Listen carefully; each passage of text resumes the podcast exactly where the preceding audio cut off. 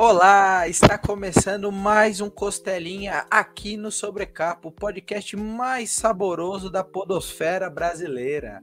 Eu sou Yuri Mazetti e trago você mais um conteúdo super bacana em áudio e vídeo. Então, se você está aí no YouTube e não conhecia ainda o Sobrecapa ou Costelinha, se inscreve no canal, deixa o like no vídeo, deixe seu comentário sobre o participante aqui da live, do bate-papo de hoje, dos quadrinhos que ele já lançou, da editora que a gente vai falar. É sempre legal a sua opinião e não deixe de ativar o sininho para esses e outras notificações Afinal de contas, sobre capa tá bombando, tem live, tem vídeo, tem entrevista, tem sempre muito conteúdo bacana aqui para vocês. Se você está nos acompanhando aí nas suas andanças da vida no Spotify, não deixe de compartilhar o, o podcast com outras pessoas e nos avalie, é muito legal, essa avaliação ajuda a impulsionar o podcast para outras pessoas conhecerem a gente, a gente poder fazer parte dessa imensidão de pessoas que estão produzindo conteúdos bacanas nesse formato de podcast aqui e também no vídeo aqui que o YouTube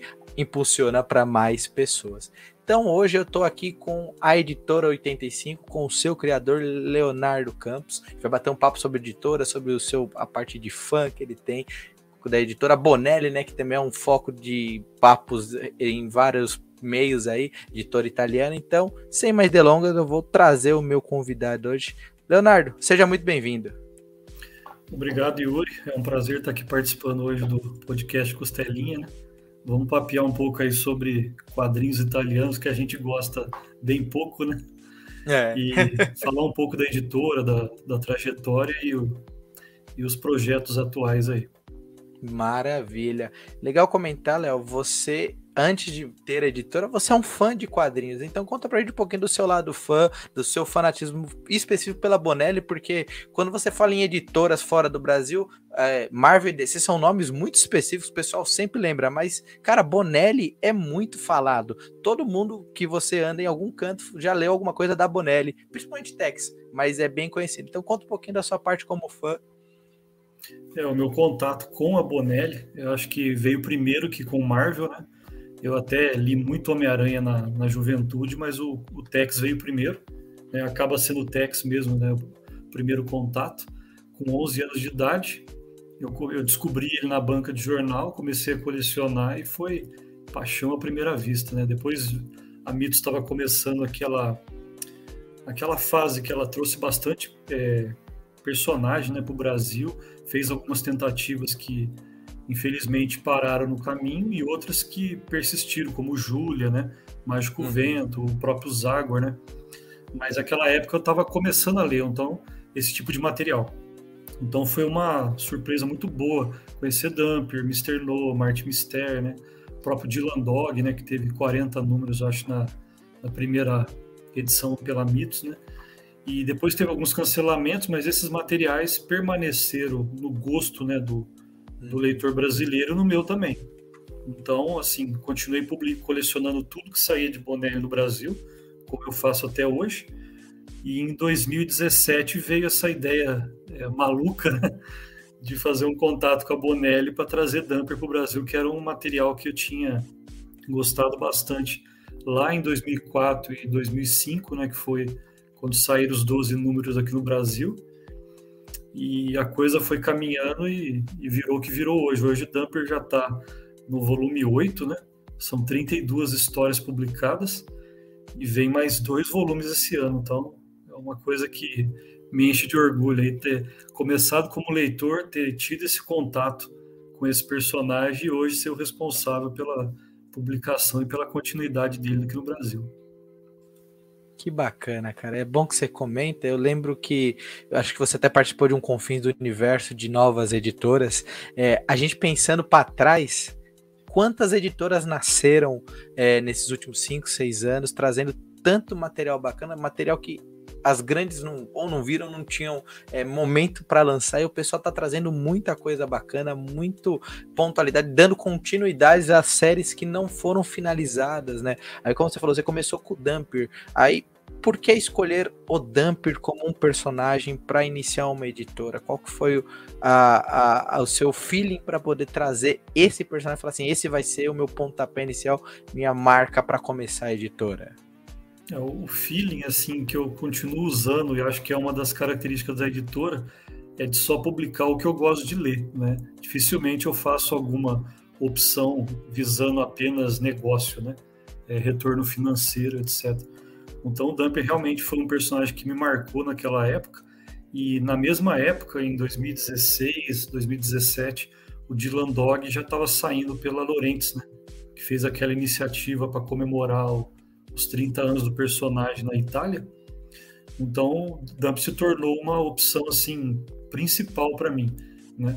E deu sorte que a questão da disponibilidade de licenciamento, né, é, de toda o caminho que foi até mais fácil para poder trazer do que se tentasse um personagem é, assim com um pouco mais de nome, né?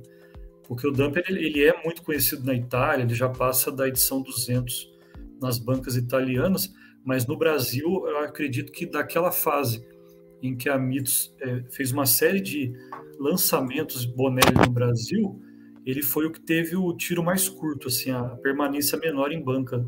Foram apenas 12 números. Então, o Mr. No teve 24, o Dylan Dog teve 40, né? O, acho que o próprio Martin Mister teve 42 edições, se não me engano. E o Dumper foi aquele mais precoce e uma temática que eu sempre gostei muito, que é a coisa do terror, né? E não só um terror do tipo de Landog, né, de monstros, né, de aquela coisa um pouco psicodélica, mas aquele terror mais real, o terror da guerra, né, o, o horror mais assim é, cru, né? É um horror de ação, né, uma coisa um pouco mais pé no chão. E era uma série que eu gostei muito, por isso foi a primeira escolha e até hoje é, é o xodó da editora. É, que legal, cara. É, é, é, você falar que escolhe o que você gosta, realmente, não só isso, você vê que mais pessoas gostam do que você gosta, né? Se você gosta do Dumper vem, e mais pessoas comprou a edição, fala assim, poxa, eu achava que era me... algum só que eu via conversando, porque até é, voltando no tempo, conversar era fórum, conversar era local na sua região. Ah, você mora em São Paulo, pode ter mais gente, mas você mora no interior é mais difícil. Aí você fala, poxa, vou lançar isso que eu gosto. Aí 10 pessoas comprar 20, 100, 200, fala, tem um público, tem uma galera carente disso, é bacana. Só um inserto que eu preciso fazer, cara, tem uma confusão muito boa sobre fumete e fumeto. O que, que é fumete e o que, que é o fumeto para aquele pessoal que não conhece muito a linguagem italiana e ouve, ah, o pessoal tá trazendo um fumete, mas ou tá trazendo um fumeto, para não ter mais confusão. Vamos botar os pingos nos is. É, assim como é, cada a história em quadrinho é conhecida com um determinado termo em cada país, né? Na, na Argentina é historieta, é, na própria é, em Portugal é banda desenhada, então são nomes bem curiosos até para gente que é brasileiro. E no caso da Itália, o fumeto é um termo que designa a fumacinha, aquela fala de pensamento que o personagem tem. E fumete é o plural, né? Porque no italiano não existe o S para designar é, classificação de, de número, né? Então você tem o plural com i. Por isso que tem tanto sobrenome no Brasil, Bonelli, Bertelli, é, Olivetti, que na verdade seria os Oliveiras, né? É, sei lá, alguma coisa assim, mas sempre assim como eu sou Leonardo Campos, né? Se fosse na Itália seria Leonardo Campi, que é o i que faz o plural. Então fumetti nada mais é do que quadrinhos. E fumeto um quadrinho só, né? Então é uma uhum. designação que eles usam lá que não tem nada a ver né, com a palavra em si, mas sim com uhum. esse balão de pensamento que ficou famoso em tempos aí bem, né? É, logo na criação dos quadrinhos da, do personagem pensar com aquela fumacinha em cima da uhum. cabeça. Ah, que legal. Que a gente na criançada chamada nuvenzinha de pensamento. É uma fumacinha mesmo, é verdade. No é. Brasil aconteceu isso com o Gibi, né? O Gibi era o nome de, um, de uma publicação específica. Exato. Não o, o item em si. Então, ganhou gosto popular. É, é legal comentar isso. São pequenos detalhes, né? Que o pessoal fala, ah, a gente ouve tanto fumete, fumete e só fala, não acaba indo aprofundar. Mas, cara, ba bacana demais. Eu acho que entendi agora porque que eu sou o Mazete porque eu estou de origem italiana, então Exato. eu seria o, o, alguma coisa com. Eu sou a família Mazetti. Ai, que legal. Seria okay. os Mazetos, né? Os Mazetos e em italiano eu Mazetti. Exatamente, olha aí, ó. mais um pouco da minha origem sem querer descobrindo. Mas bacana demais, Léo. Você está mostrando para mim, e eu acho que todos os, os editores que passaram por aqui já no Costelinha mostram que essa paixão, a curiosidade de ter uma língua diferente, cara, você tá lendo um quadrinho em italiano para você ter antes a, aquele quadrinho, ou porque só tem aquela história em italiano, em inglês ou em japonês. É o fã indo além para entender a história. Aí, hoje, além de você da, na editora, quem mais trabalha, quem te ajuda nesse processo, na curadoria, é, que é o primeiro passo né, para trazer o, a, a edição Bonelli para cá? Por enquanto é só você, você tem aqueles contatos dos grupos que o pessoal sempre fala. Estamos sempre de olho nos grupos, pessoal. Peçam que a gente vai tentar trazer. Como que é essa curadoria da 85 hoje? E ela mudou ao longo dos anos? Eu tenho procurado trabalhar da mesma forma desde 2017, quando a gente começou, né? Quando eu falo a gente, é realmente eu estou falando de mim mesmo, né? Só que a gente hum. costuma falar a gente, nós, né? A gente sempre fica no, no plural. Mas, assim, boa parte das atividades da editora ficam sobre a minha responsabilidade. E, assim, no começo eu também traduzia, mas depois, por falta de tempo, eu passei a subcontratar essa atividade de um profissional do meio, já conhecido dos leitores pelo trabalho na Mitos, que é o Júlio Schneider, né? Ele uhum. reside lá em Curitiba e é o parceiro desde o início, né? No começo como revisão da minha tradução e atualmente a tradução é dele. A gente não se fala mais nisso por essa questão de tempo, né? Hoje eu sou muito sobrecarregado com a editora e acabo não tendo tempo para traduzir mais. E tem o editor de arte em São Paulo, Luiz Sanzoni, que a gente uhum. nos apoia com retoques na arte, né? Alguma coisa que tem que ser retrabalhada na capa. Eventualmente aparece algum problema de arte, ele apoia a gente. E agora, recentemente, com a criação do selo Lorobono Fumetti, que é um selo editorial da 85, está é, tá sob a curadoria do Ricardo Lesbão, né, que você já conhece, que ele coordena o grupo Confraria Bonelli. Aí, nesse caso, a edição da revista, no caso, o Saguaro, né, que foi o primeiro trabalho da Lorobono, a gente divide o cargo de editor, né? Nós editamos junto, discutimos o projeto do início ao fim, mas continua sendo a elaboração do trabalho, tradução, edição de arte, seguindo as regras do 85, ou seja, eu, o Júlio e o Luiz, né? A questão só da edição e da curadoria, né, de qual título trazer, que aí a gente divide a bola com o Ricardo foi um acréscimo, né? Interessante uhum. porque a gente consegue trazer um volume maior de lançamentos, agora com o apoio dele financeiro também, né? Uhum. E também essa questão de dividir um pouco o trabalho, né? Divulgação, marketing, né? O marketing, inclusive, teve o apoio do Leonardo Fraga, que também é coordenador da Confraria Bonelli, né? Então, os projetos da Lorobono vão ter o apoio dele também. Então, dá um pouco de alívio para a gente no trabalho. Uhum e a gente ganha em velocidade de lançamentos, né? De poder ter uma, uma cartela maior no contrato com a Bonelli. Nossa, que legal. É, é, isso é legal que você comentou, já é um bom gancho do, do que eu estava planejando aqui na pauta, que é, é, criar um selo, pelo menos na minha visão, parece ser uma expansão da editora. A editora sente que precisa expandir, mas é difícil, né? Você criar mais raízes sendo uma pessoa com 24 horas no dia, com 7 dias na semana, né? Tem como você. Você tem que dormir um pouquinho, tem que ter um minuto do, do descanso, tem que jantar. Então você vai subtraindo esse tempo. É basicamente as 8 horas, 9 de um dia, e aqueles dias que você fala, vou esticar um pouquinho que eu preciso acertar numa tradução, acertar numa revisão. Isso aí realmente eu imagino a loucura. Se acontece em, nas grandes panines da vida, imagina nas que são de, do famoso um homem só. E essa expansão foi algo natural para 85? Você sentiu que precisava ou foi algo que foi como ser alguém chegou e falou: "Ó, oh, era legal ter mais alguém aqui, mas esse mais alguém precisa também ser, como você falou, valores monetários, porque nem tudo é só abraço e aperto de mão, né? Precisamos do, do, do, dinheiro, né? O que fala mais alto. Foi algo natural mesmo ou, ou chegou assim um ponto que o pessoal falando, falou, poxa, é, o selo vai me ajudar ainda mais. Conta um pouquinho dessa criação, dessa expansão da 85. É, quando a gente fala em criação de selo, né, é, tem muitas editoras grandes que trabalham com diversos selos, para tratar de assuntos e gêneros de literatura, quadrinho diferente, né? No caso, o Norobono Fumetti continua trazendo Fumetti, né? Então parece que não há muito uma diferenciação do que é curadoria do Ricardo e o que é curadoria da 85, né? Mas acho que a questão da expansão, ela foi, assim, é, não poderia dizer natural, mas foi um convite que o Ricardo me fez, né? O ano passado, que eu achei interessante de fato pela questão financeira, porque hoje o, a editora vive de contratos. Se você não tem contratos vigentes para novos lançamentos, você estagna. Né? Então é uma preocupação sempre grande com a gente. Como é que está o caixa da editora? É, quantos contratos eu tenho que eu ainda posso publicar? Né? Quais os títulos que eu vou poder colocar em 2022 no catálogo?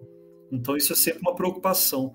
Quando ele veio com essa proposta, Falei, não, tudo bem, a gente vai produzir o quadrinho na 85, vai estampar o selo dele, mas a gente vai ganhar em, em quantidade de lançamentos, né? Tanto que se esse ano a gente conseguir cumprir o que a gente espera, serão 14 lançamentos em 2022, mais de um por mês, né? Então é um número assim que nunca aconteceu na editora. Continua sendo produzido por mim, traduzido pelo Júlio, assim, então a expansão ela não me trouxe menos trabalho pelo contrário, trouxe mais trabalho, mas porém aumentou o horizonte. Esse horizonte que é a grande preocupação de qualquer editora, né? É quando você lança um material você saber que daqui a alguns meses você tem algo novo a anunciar, né? Então acredito que foi mais nesse sentido que a Lorobono veio a somar para o 85. É verdade, tem que ter esse equilíbrio sempre, né? Porque você traz um material, vai uma série contínua de 10 números, o pessoal fala, legal, 10 números de um quadrinho. Mas o que, que você tem além dessa série? O que, que você tem de novo? O que, que é novidade? Ah, trazendo quadrinhos da década de 70, mas. E os anos 2000? E os anos 90? É, é, é, é uma colcha de retalhos que você faz para poder manter sempre à vista, né? Você tem que estar sendo visto. E antes da gente partir para isso, 85. É um nome, é um número. De onde surgiu a ideia da, do nome da editora?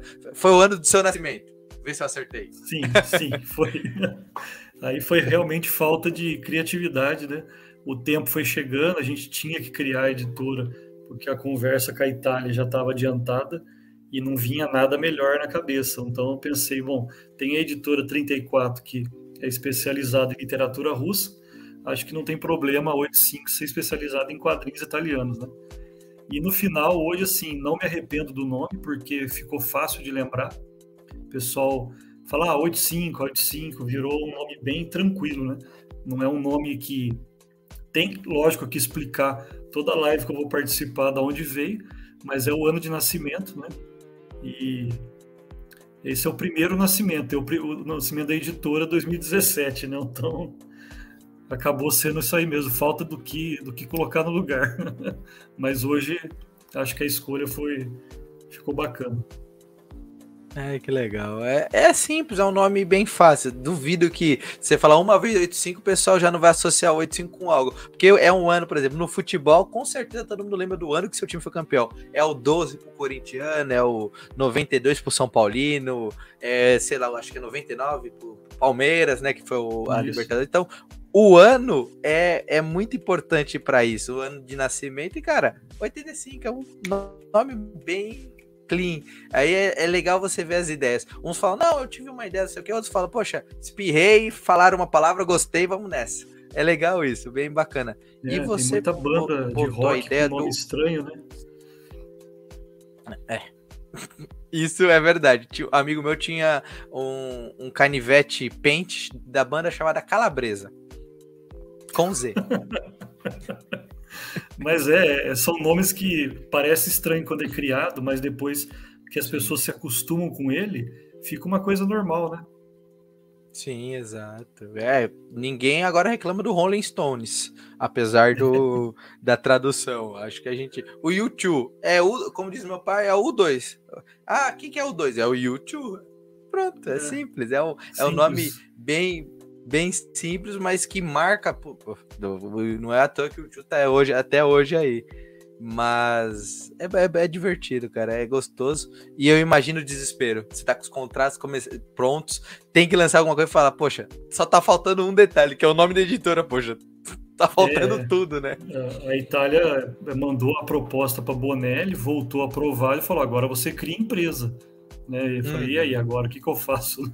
Eu já empaquei é, na primeira coisa, que era a criação do nome. Não, é normal. Mas no no processo todo, você falou que, ah, vamos falar com a Itália para ver no que dá. É um processo simples, o contato para você conseguir chegar até uma editora, no caso da Bonelli, é algo simples. Ah, tem o contato no site deles, ou você por convívio com artistas, né? Porque você é fã, você vai atrás dos artistas da Bonelli, você acaba tendo a proximidade com alguém. Foi assim o contato da 85 com a Itália ou foi algo que demorou um pouco mais? Você achou que não vingaria, que não dariam bola para um pequeno brasileiro é, procurando eles? Como foi esse contato para conseguir o início de, de, de negociação? Então, eu já conheci o Adriano Lorentz, né? Lorentz, até hoje eu não sei como é que pronuncia o sobrenome do Adriano eu já conheci ele já há alguns anos e a gente conversava muito, então ele passou o contato da Panini Itália, que é quem é responsável pelo licenciamento da Bonelli no mundo, né? E a gente iniciou a conversa, mas hoje o e-mail ele fica lá numa página da Bonelli, né, disponível. Hum. E assim, sempre foi bem tranquilo a relação com eles, todo o processo para o contrato. Eu acredito que seja muito mais complexo um contrato hum. com o autor, né? Às vezes até autor falecido, que o envolvimento é com a família. Né? No caso da, da Bonelli, que tem uma empresa organizada como a Panini para fazer o contrato, eu acho que é tudo bem tranquilo, bem rápido, sabe? Às vezes, assim, uhum. coisa de 20, 30 dias a gente consegue começar a conversa, pagar e já receber os arquivos, né? Então, assim, é, eu não posso reclamar que eu tive muita uhum. dificuldade uhum. nesse processo, mas acredito que editoras, por exemplo, como a Comic Zone, que trabalha com muito material autoral, né, inclusive de outros países que, não, que a gente não está muito acostumado a ver quadrinho no Brasil, eu acredito que é um desafio sempre, né? É um desafio Sim. eterno aí estar tá fazendo esses contatos e, e no final receber os arquivos para começar a trabalhar, né? É verdade. Eu ouço muito quando a gente conversa com editoras que falam até de artistas já falecidos, que a família até pode ter os arquivos, mas eles não entendem para que serve, como enviar, por que enviar, enviar do jeito certo. Aí, aí às vezes o pessoal fala: ah, nós não temos arquivo, mas nós temos uma edição aqui. Aí manda escanear do jeito errado. É, são todos um, uns pingos que tem que ter. E com, como você falou, essa organização facilita muito, porque a Panini vai levar do ponto A ao ponto B. Ah, você já sabe que tipo de arquivo precisa, é, qual a resolução, né? Ah, o que, se vai vir em layers, tem todos esses detalhezinhos técnicos que rendem um papo à parte, né? Só o processo de recebimento de arquivo até chegar na mão do leitor é um papo todo à parte que é, eu imagino que seja uma loucura fazer é. todo esse processo. Atualmente talvez mais fácil, né, pelo processo ser digitalizado, né? Sim, sim, mas mesmo assim, um processo assim saguaro entre a gente começar a trabalhar uhum. os arquivos até chegar na mão do leitor, faço cinco, seis meses, não tem jeito, não tem como pular etapa, né? Então é, é todo realmente rende um programa à parte, porque é, é, é, dá muito trabalho, mesmo você recebendo os arquivos corretos. E já escutei de gente que, apesar da organização da Bonelli, da Panini, já recebeu arquivos que não tinha nem balão, né? O cara teve que desenhar os balões, né? Os balões na história. O, o próprio é, Alex, né, da Red Dragon, acho hum. que a primeira edição do Lucas ele teve que fazer um, um trabalhão lá para deixar o, arquivo apresentável. Né? Pode acontecer eventualmente, mas não é o padrão. O padrão realmente é receber uma coisa mais redonda e aí a gente só tem realmente que sentar e começar a trabalhar. Né? Ah, entendi. Ah, no caso, eu estava dando uma olhada até no site. Convida quem estiver ouvindo a gente, assistindo a gente, e no site da 85, que já migra direto para a lojinha dos lançamentos. É, a gente tem aqui quadrinhos que são volume único, né? Tipo Real Noir, tem quadrinhos que tem uma série mais longa, o Dumper já tá no 8, o Diabolique acho que são 3 e tem uma, um que é um formato grande, que é até legal a gente comentar qual é a diferença de cada um. É, e outros títulos que são continuidades, né? Continuações. Como que você vê esse equilíbrio de séries longas com quadrinhos que são fechados? Você sente que existem públicos bem diferentes para cada um, que talvez um quadrinho fechado atraia pessoas novas para a linha Bonelli? Como que é esse equilíbrio desse catálogo assim que você vem trabalhando? É, uma característica que a gente começou a ter desde o primeiro lançamento era primeiro resgatar um material cancelado N vezes no Brasil por editoras maiores. Né? Então, é uma coisa que eu tinha uma preocupação de trazer de volta esses materiais. E a gente sabe que são séries longas, né? que tem uma, uma certa continuidade e que não é muito característica do brasileiro né? acompanhar coisa muito longa. Hum. Então você vê hoje que boa parte das grandes editoras que estão surgindo aí né, estão apostando muito em graphic novel, que é um material que começa e termina. E qual que é a grande vantagem? É financeira, não tem como, né? Porque o que acontece é, se a gente for lançar, a gente vai anunciar agora é, para agosto Coney Island, que é uma minissérie do Manfred, né, autor do Mágico Vento, que vai sair integral, é, em formato integral no Brasil. É, para quem quiser comprar Coney Island, não depende ter lido Hell Noir, que é uma outra graphic novel da 85, né? Então você imagina que se daqui a 3, 4 anos Real Noir estiver fora de catálogo, ele não vai impedir que as pessoas adquiram uma nova graphic novel da 85. Então acho que esse que é o grande trunfo do material fechado e que cada vez mais as editoras estão apostando porque é uma aposta certa, né? Você vai trabalhar aquele material, se um dia ele se esgotar, acabou, não tem nenhum vínculo é, emocional, né? Algum tipo de vínculo com o leitor. É, se quiser reimprimir, porque ainda existe alguma demanda no mercado, ok, positivo. Se não quiser, também não tem problema, né? porque foi ali uma publicação que teve começo, meio e fim. O que acontece com o Dumper, por exemplo? O Dumper, que a gente já está no volume 8 e vai sair até o 10 em 2022, uma pessoa que chega agora, que quer conhecer o personagem, todos os números têm que estar disponível para venda. E é aí que começa o problema porque você tem uma série muito, muito longa e que tem números iniciais que já não tem uma demanda que justifica uma impressão profissional, né, em processo offset numa gráfica convencional. Então, esse é um desafio que, assim, a gente entrou nele, mas tem muita editora que não entra, né, porque essa dificuldade de você estar tá mantendo em estoque todos os volumes, porque a gente sabe que sempre vai chegar um leitor novo querendo conhecer aquela obra, né? E se você não tiver atenção devida a esse novo leitor, a série ela não se mantém, ela não faz aquela manutenção natural, né? Porque a gente sabe que vai ter novos leitores e também pessoas que vão abandonar a série por N motivos, hoje o principal financeiro, né? Que não vão continuar é, comprando o volume 10, o 11, o 12. Então é importante você não esquecer do novo leitor, porque pode ser que ele chegue e já compre os 11 e quando você lançar o 12, ele já seja um cara que está ali na sua conta, né? Um cara que você conta com ele quando você lança uma coisa nova do personagem. Então, é, é, essa dificuldade, assim, esse equilíbrio, a gente também tem feito, porque primeiro porque a gente gostaria de ver essas gráficas novas saindo do Brasil, né? Isso é, são materiais de qualidade, foram produzidos por grandes autores, até autores que fazem Dumper, que fazem Mr. No e outros personagens. Mas tem essa coisa também, é, o, o lado Dumper, Misterô, Diabolic, é, é, é um, um, samba complicado aqui, essa dança para você conseguir ter tudo à disposição no mercado. Porque assim, todo dia, todo mês aparece gente nova querendo comprar o número um, e depois lê, gosta, aí pega o dois, o três, e aos pouquinhos ele vai, né, completando essa lacuna na coleção dele. Então é a gente tem que estar preparado e, e saber que, à medida que o tempo passa, tudo vai ficando mais difícil, né?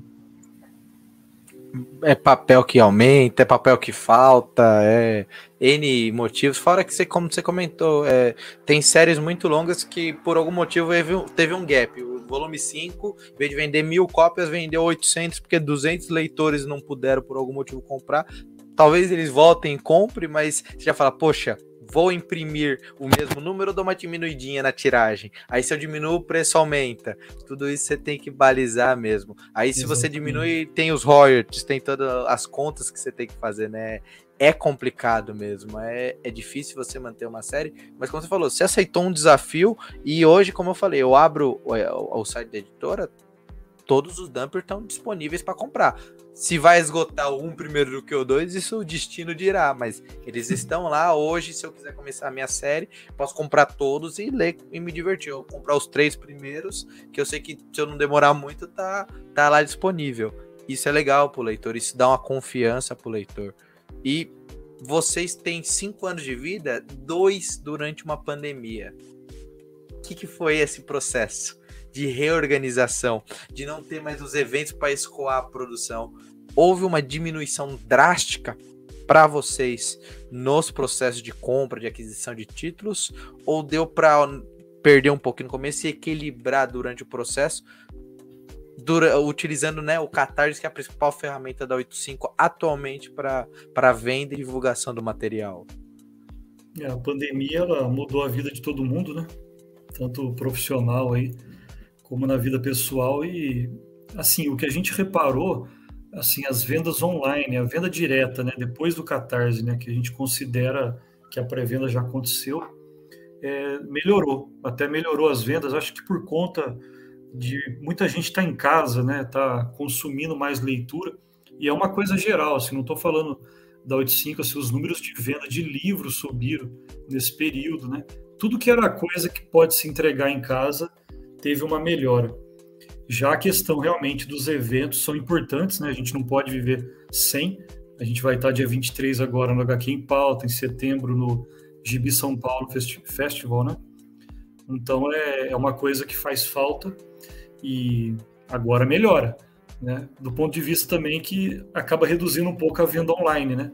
Porque agora o pessoal está começando a sair, está começando a, a, dividir um pouco né, a atenção com outros hobbies, com outros compromissos, então acho que uma coisa equilibra a outra, né?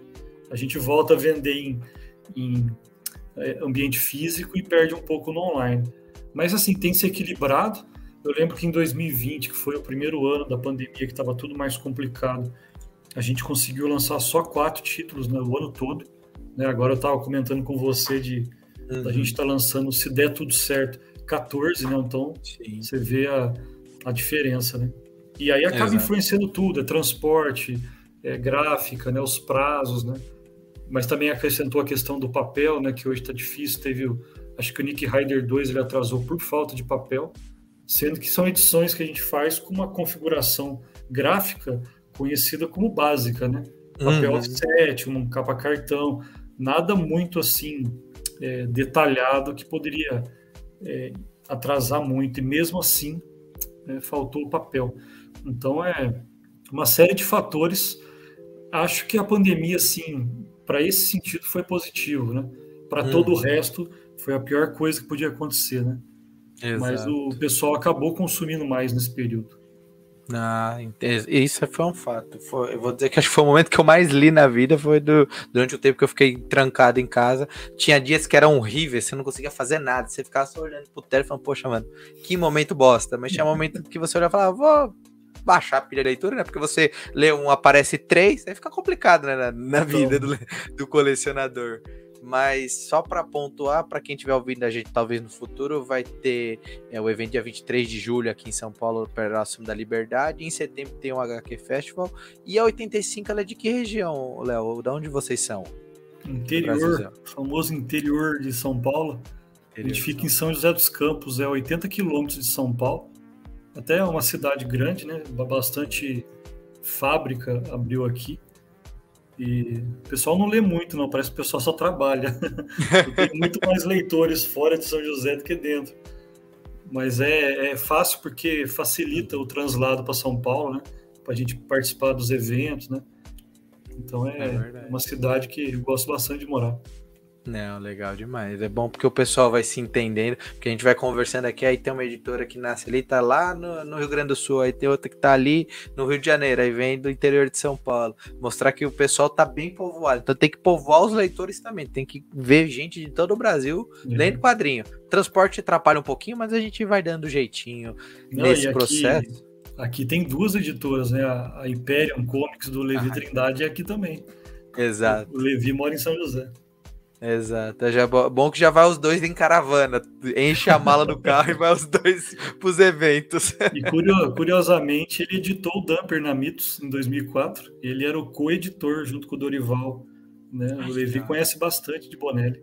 Sim, ele comentou, eu não lembro se foi aqui numa live aqui no Sobrecapa ou em conversas paralelas, que ele fala que, cara, quando chegou para editar Bonelli, ficou com o olhinho branco e falou, cara, eu vou editar Bonelli, velho. Que da hora, eu tava lendo isso ontem, hoje eu tô mexendo, que eu, que eu acredito que toda vez que você assina um contrato de uma história que você quer, fala, cara, agora eu tô mexendo nesse material que, o, que eu sempre quis ler e nunca saiu, ou que pararam na metade que é legal comentar que é esse tipo de material estilo Bonelli. A gente tem os quadrinhos, vamos assim, eu digo de linha, né, para o pessoal que está mais acostumado com super-heróis, mas tem os almanacs, o formato grande, qual que é a diferença desses materiais? É a quantidade de páginas? É por ser um quadrinho de assim, uma história de anual, né? Que é só feita no final do ano. Qual que é a diferença do Diabolique, assim, que teve três edições, pro Grande Diabolique, que é um, uma edição mais fácil do pessoal localizar no site e ver que tem esse nome diferente? Eu vou começar pela Bonera. A Bonera tem umas divisões bem básicas de publicação, que é a coleção mensal, né? Que uhum. geralmente gira em torno ali de 100, 112 páginas e geralmente no verão italiano é, fomenta-se muito a leitura de quadrinhos, porque é costume o pessoal pegar e levar para a praia, levar para a montanha, para onde for passear no verão, né?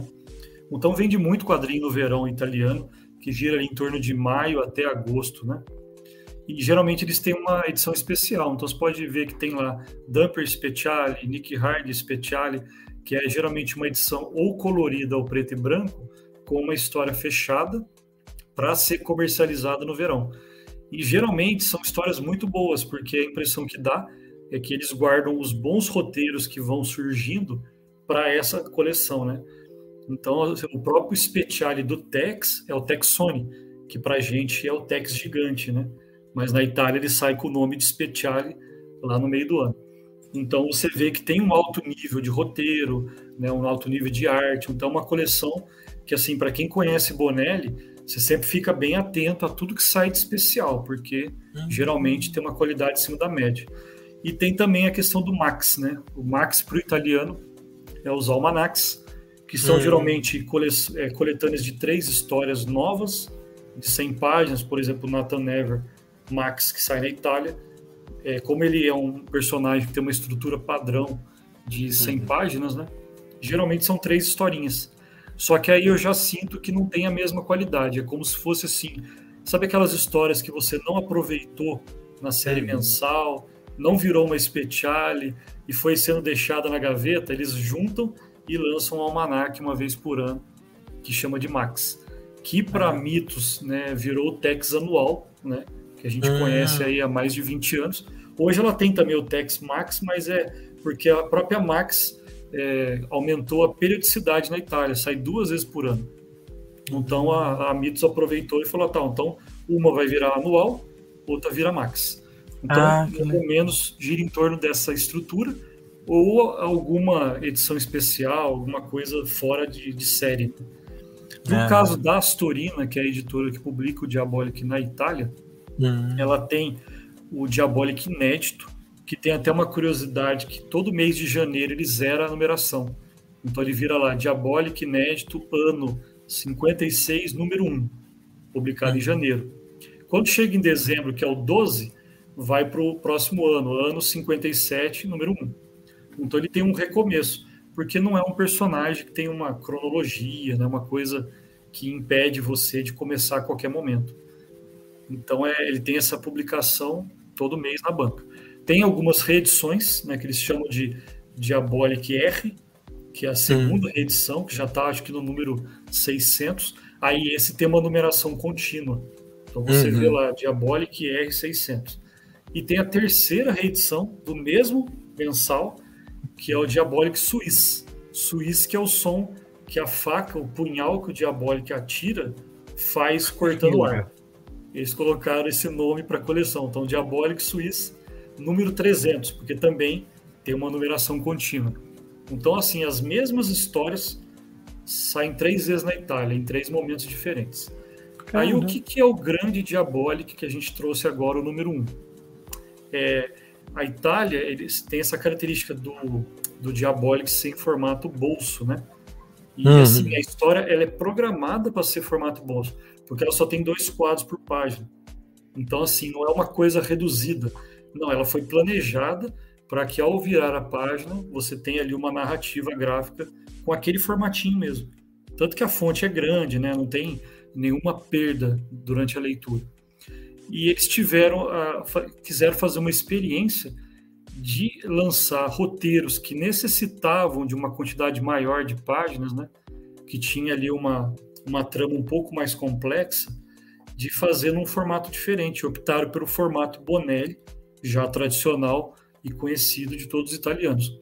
Então, grande Diabolic, ele não é nem tão grande, né? Ele é o formato ali do, do Tex, né? Do Dylan Dog, só que ele traz uma história com 160, 180 páginas, ou seja, bem mais do que o formato bolso traz, com mais quadros por página e com uma trama, você vê que um pouco mais complexa, né?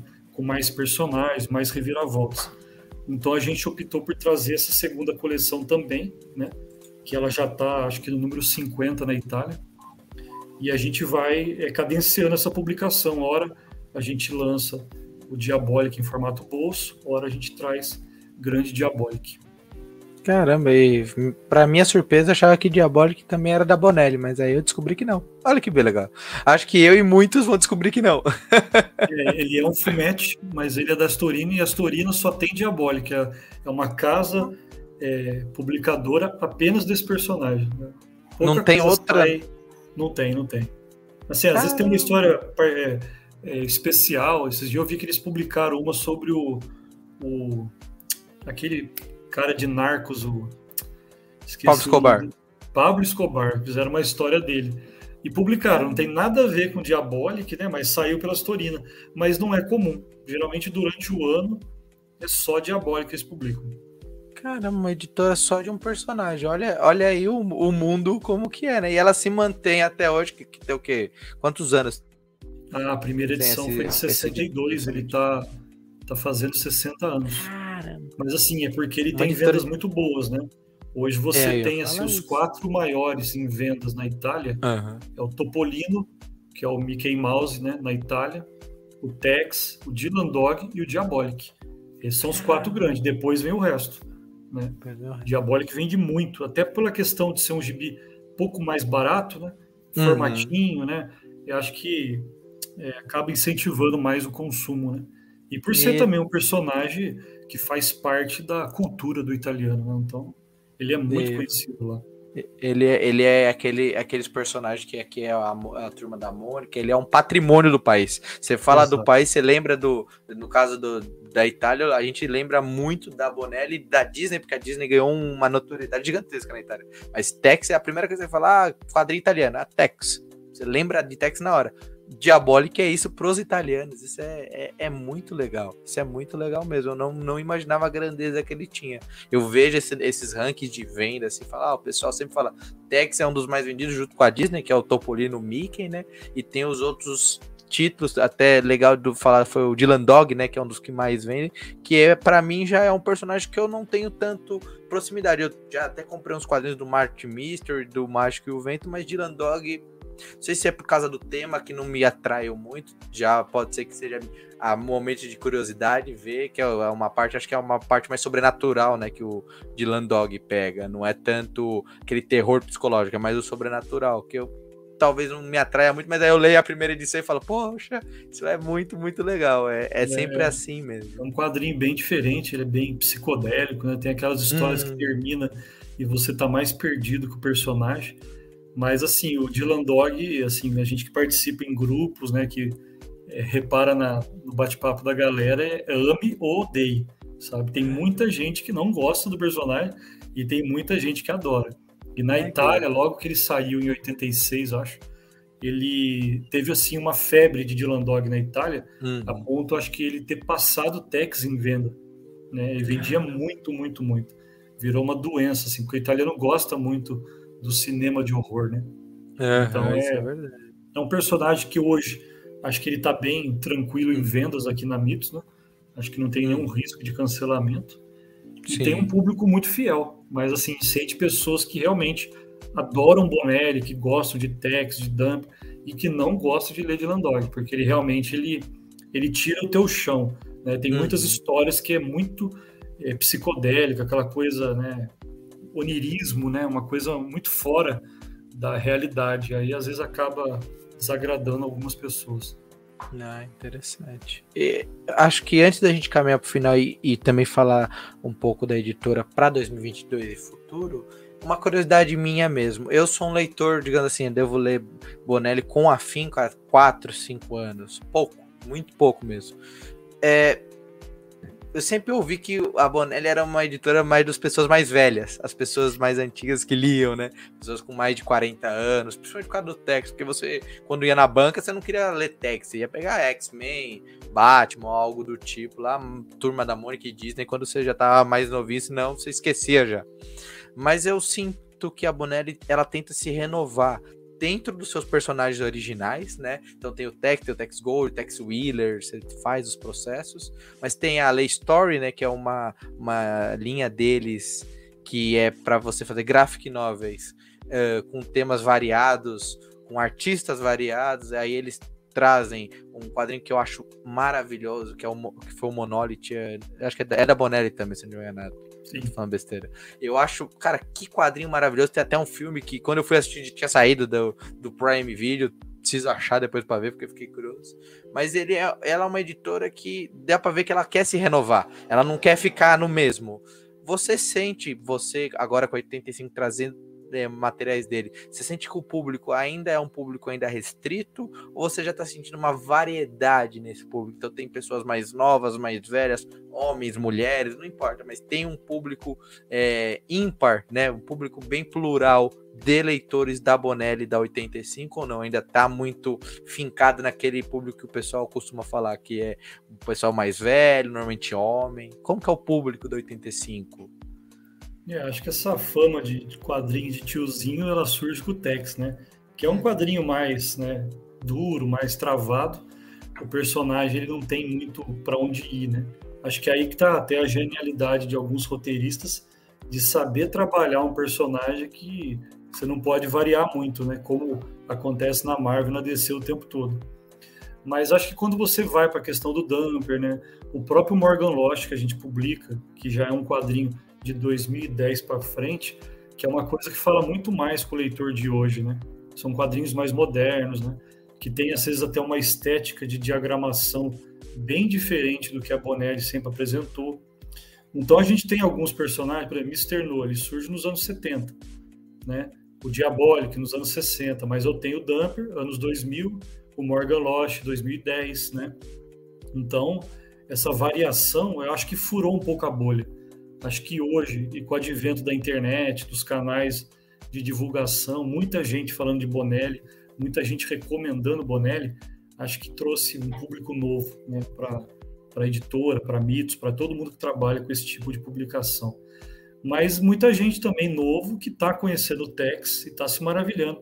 Né, aquela coleção de banca Tex, Tex Gold, né, que saiu colorida, né, com histórias clássicas muita gente ficou apaixonada pelo personagem. Então, eu acho que a coisa do quadrinho de tiozinho era meio que um preconceito, né? E aí no sentido de preconceito, né? De você ter uma opinião formada por algo que você nunca leu. Né? Eu gosto de sempre, eu vou falar de um livro, eu falo, não, vou ler primeiro, por pior que seja, para mim poder dar uma opinião mais assertiva, né? E à medida que o pessoal está conhecendo, eles vão descobrindo que não tem nada disso, né? Mas de fato, se você for hoje na banca e tiver um quadrinho, papel couché, né, uma capa metalizada, uma capa variante, com muitas cores, e um quadrinho, papel jornal, formatinho, eu acho que realmente ele, ele acaba perdendo a batalha ali mesmo na hora do consumo, né? Mas a Bonelli tem se preocupado com isso, tem saído novas séries, ela recentemente anunciou um mangá, né? Vai sair um mangá pela Bonelli, né? Com todo o naipe de mangá mesmo, não é nada feito por italiano. Então ela está se reinventando, tem muita coisa saindo colorida, né? Uhum. Já é colorizado para produção, assim, não é que pegou um quadrinho preto e branco e colocou um monte de cor chapada lá e, né, e publicou e de novo. E tá saindo também muita coisa em livraria, né, em capa dura, material Sim. de luxo. Recentemente eu comprei um que é o Nero, que conta a história do hum. imperador. Caramba. Capa dura, formatão de luxo, direto para livraria, não passa nem pela banca, né? Porque Sim. ela tá realmente almejando novos públicos, né? É. Mas acho que a gente também está almejando novos públicos aqui por conta dessa variedade de personagens, né? Tem gosto para tudo. Então acho que Exato. é uma coisa que é bem saudável essa mudança tanto na Bonelli como aqui no Brasil.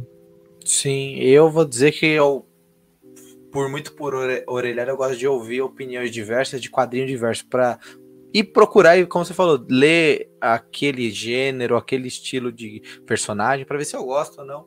E eu lembro quando eu ouvi falar sobre o Mr. No, a trilogia que a Panini trouxe, que foi o Revolução, que é uma releitura do personagem. Eu li os três, até li recentemente o terceiro, que é o Amazônia. Falei, cara, que personagem bacana, eu quero mais disso. Aonde eu encontro? Aí eu já vi que tem lançamento da 85, tem da Mitos, tem de diversas editoras, várias histórias. A gente pesquisa e vê que o, o criador da Bonelli era um apaixonado pelo Brasil e é um dos criadores do Mr. No. Então, você tem a raiz do personagem aqui no Brasil, a raiz do personagem em diversos momentos.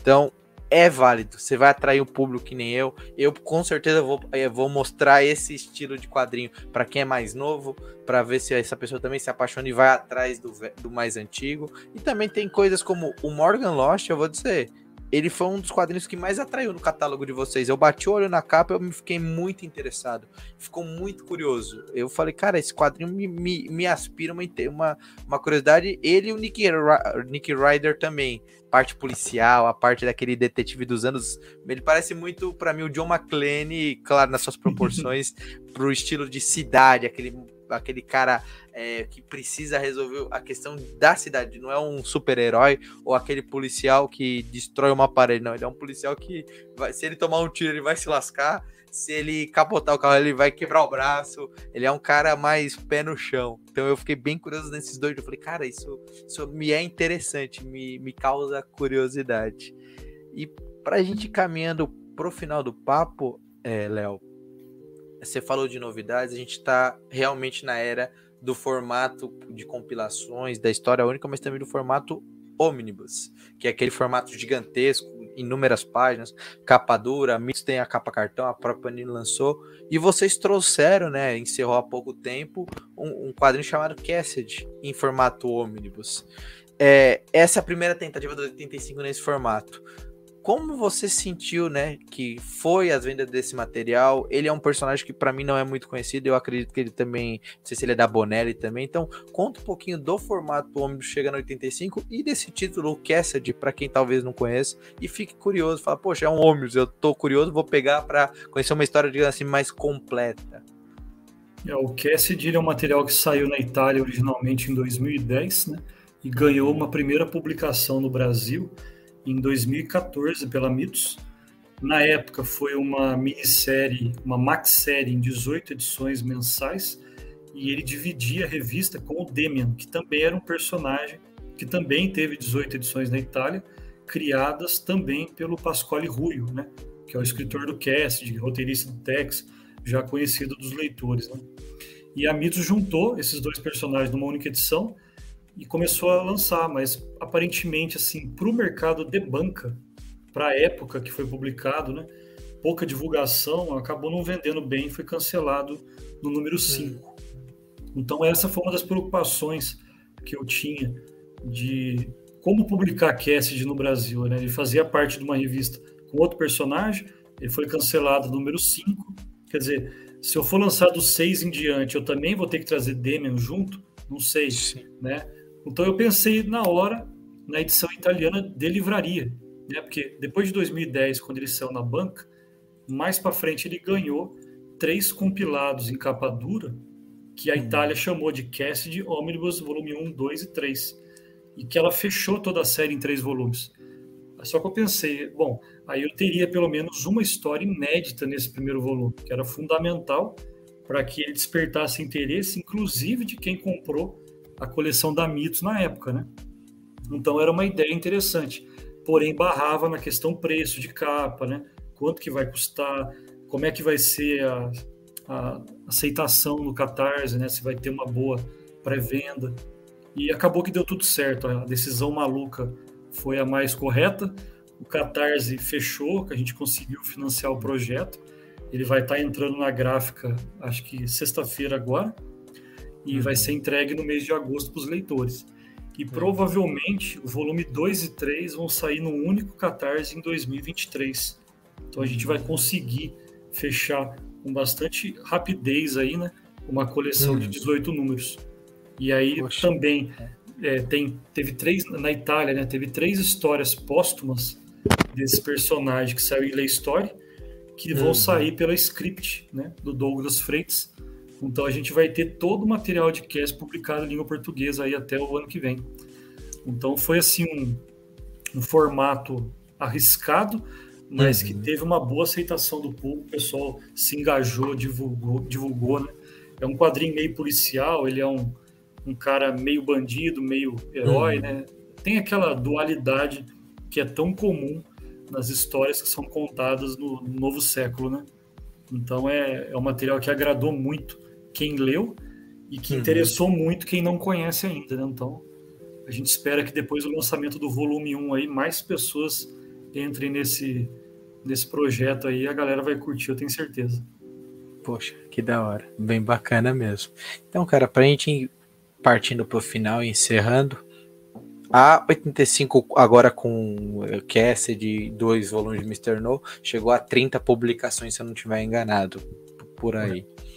Cara, já são 30 títulos em 5 anos, é um volume muito bacana de leitura e vem muito mais para agora 2022 como que tá o processo da 85 para vocês? O que vocês esperam agora desse, desse novo mundo pós-pandemia, né? O que, que vocês podem contar para os leitores aí que vem ainda esse ano e o planejamento de vocês até mais próximo, assim, dezembro, janeiro de 2023? É, o mais certo mesmo é que saia uma campanha agora em agosto com uma, um trabalho duplo do Manfred, né? Uhum. Giancarlo Manfred, roteirista do Mágico Vento, roteirista do Tex, então deve sair Coney Island, que é uma minissérie que vai sair em formato integral no Brasil, e é, Primavera de 68, que é uma obra que ele fez com diversos autores, teve, se não me engano, 14 edições na Itália. As primeiras quatro vão sair no volume número 1, um, já com arte do Pedro Mauro. É o último trabalho ainda inédito do Pedro que ele fez para Bonelli e que não tinha sido publicado no Brasil. Então essa dupla vai compor o próximo Catarse em agosto, e entre setembro e outubro deve sair uma campanha é, de Dumper e Morgan Lost juntos, né? Só que duplo. Então vão ser volumes 9 e 10 do Dumper e volumes 5 e 6 do Morgan Lost. Então vai ser uma campanha bem recheada, porque esse ano a gente ainda não tinha conseguido fazer uma pré-venda do Dumper. A gente fez uma entrega, mas de uma campanha do ano passado, né? Então é, é meio que para aplacar um pouco a ira dos leitores aí com esse ato tão grande. Mas acontece, a editora está tentando se expandir, né? trazer uhum. mais títulos e acaba que a gente vai tendo que dividir melhor a carga. Né? E para o ano que vem, se a gente conseguir fechar esses dois uhum. cartazes esse ano e entregar, vão ser 14 lançamentos esse ano, a gente espera manter aí 12, 14 lançamentos por ano, né? Então, para 2023 também deve vir uma carga mais ou menos parecida. E é Legal é isso. Demais. Continuar trabalhando, pé no uhum. chão e contando com o apoio de todos. Maravilha. E legal você falar que aí também encerrando uma série vem uma nova. É isso também é um, é um fôlego para a editora. Você encerra, sei lá, uma série de 10 números, você pode trazer mais uma nova de 10. É sim, todo sim. esse gingado que você. É, o cast provavelmente vai ser a primeira, né? A ser encerrada. Aí ela já abre uhum. vaga para a gente, de repente, trazer algum ônibus novo, né? Não sei. Exato. O que deixem os comentários. O que vocês querem ver do gigantesco país da Itália que ainda esteja disponível? Comenta lá pro pessoal, que é onde eu acho que também é sua deixa, Léo. Onde os leitores podem encontrar 85 e deixar a dica dele. Fala, Léo, traz esse, esse, esse quadrinho aqui que é bacana. Dá uma, manda uma DM para mim que a gente conversa. Onde o pessoal encontra a editora? Hoje a gente está no Twitter, no Facebook, no Instagram, né? Perfil arroba 85editora. A gente tem um site próprio, que é o www.editora85.com.br e o barra shopping, aí você já cai direto na, na loja online. A gente está na Amazon, no Marketplace da loja da 85, é o vendedor, e estamos, estamos no Mercado Livre também, como vendedor editora 85. Também estamos nos grupos de WhatsApp, né? Onde tem grupo de fumete, o Leonardo está lá presente. Então dá para contatar direto pelo WhatsApp, comprar alguma coisa direto com a gente. É, não tem muito problema quanto a isso. E a gente também é, tenta participar aí de alguns eventos em São Paulo, né? Para poder estar tá divulgando material e bater um papo com a galera. Maravilha. Então, pessoal, se vocês estiverem ouvindo esse programa no seu é, publicação agora no, em meados de julho, confere a, no, a, nossa lista de eventos, vê onde o 85 vai estar, tá, para bater um papo com o Léo, pegar os quadrinhos diretamente da mão dele, já dar dica para ele falar, tem um, tem um quadrinho aqui que a gente lembra com carinho do passado que não saiu completo. O que você acha? Já mostra pro cara, fala assim, ó, foi nesse formato. Parece bobo, mas é, às vezes é um jeito muito mais fácil de chegar até ele um título do que aquela pesquisa. Tem uma porrada de, de quadrinho que tá saindo, tem que olhar tudo, bater lista por lista. Às vezes um leitor fala isso e fala: ah, será que vale mesmo? Vamos ver se tem mais gente falando desse título. Tudo isso é muito bacana. Então, é isso. Agradeço demais, Léo, pela sua participação. A, o sobrecapa, e a Racer também estão abertos a você. Quando precisar, a 85 é sempre muito bem-vinda, tanto você como ser o Louro Bono. Então, quando o Ricardo também quiser vir aqui, estamos aqui para vocês, para bater esse papo bacana, aprender um pouquinho mais sobre Bonelli e as, todas as outras editoras que fazem parte do circuito italiano de quadrinhos, tá bom? Obrigadaço mesmo pela participação. Eu que agradeço a participação aí, ao podcast Costelinha, ao Sobrecapa oportunidade a gente estar tá conversando um pouco sobre a 85, sobre os quadrinhos italianos e vamos em frente, né? A gente não pode parar. Exatamente. E a gente agradece também a todo mundo que assistiu a gente no YouTube, viu, acompanha a gente pelo Spotify. Sempre lembrando, deixe de deixar seu like, comentar no vídeo, ativar o sininho para essas e outras publicações, se inscrever no canal, porque se inscrever no canal, crescendo esse canal, mais conteúdo a gente consegue trazer. No Spotify também, não esqueça de apresentar não só o Editor 85 para uma pessoa nova, mas também o Costelinho para pessoa nova. Una esses dois, essas duas paixões, que é quadrinhos e ouvir bons papos, tá bom, pessoal? Forte abraço e até o próximo programa em áudio e vídeo aí para vocês. Se cuidem, até mais.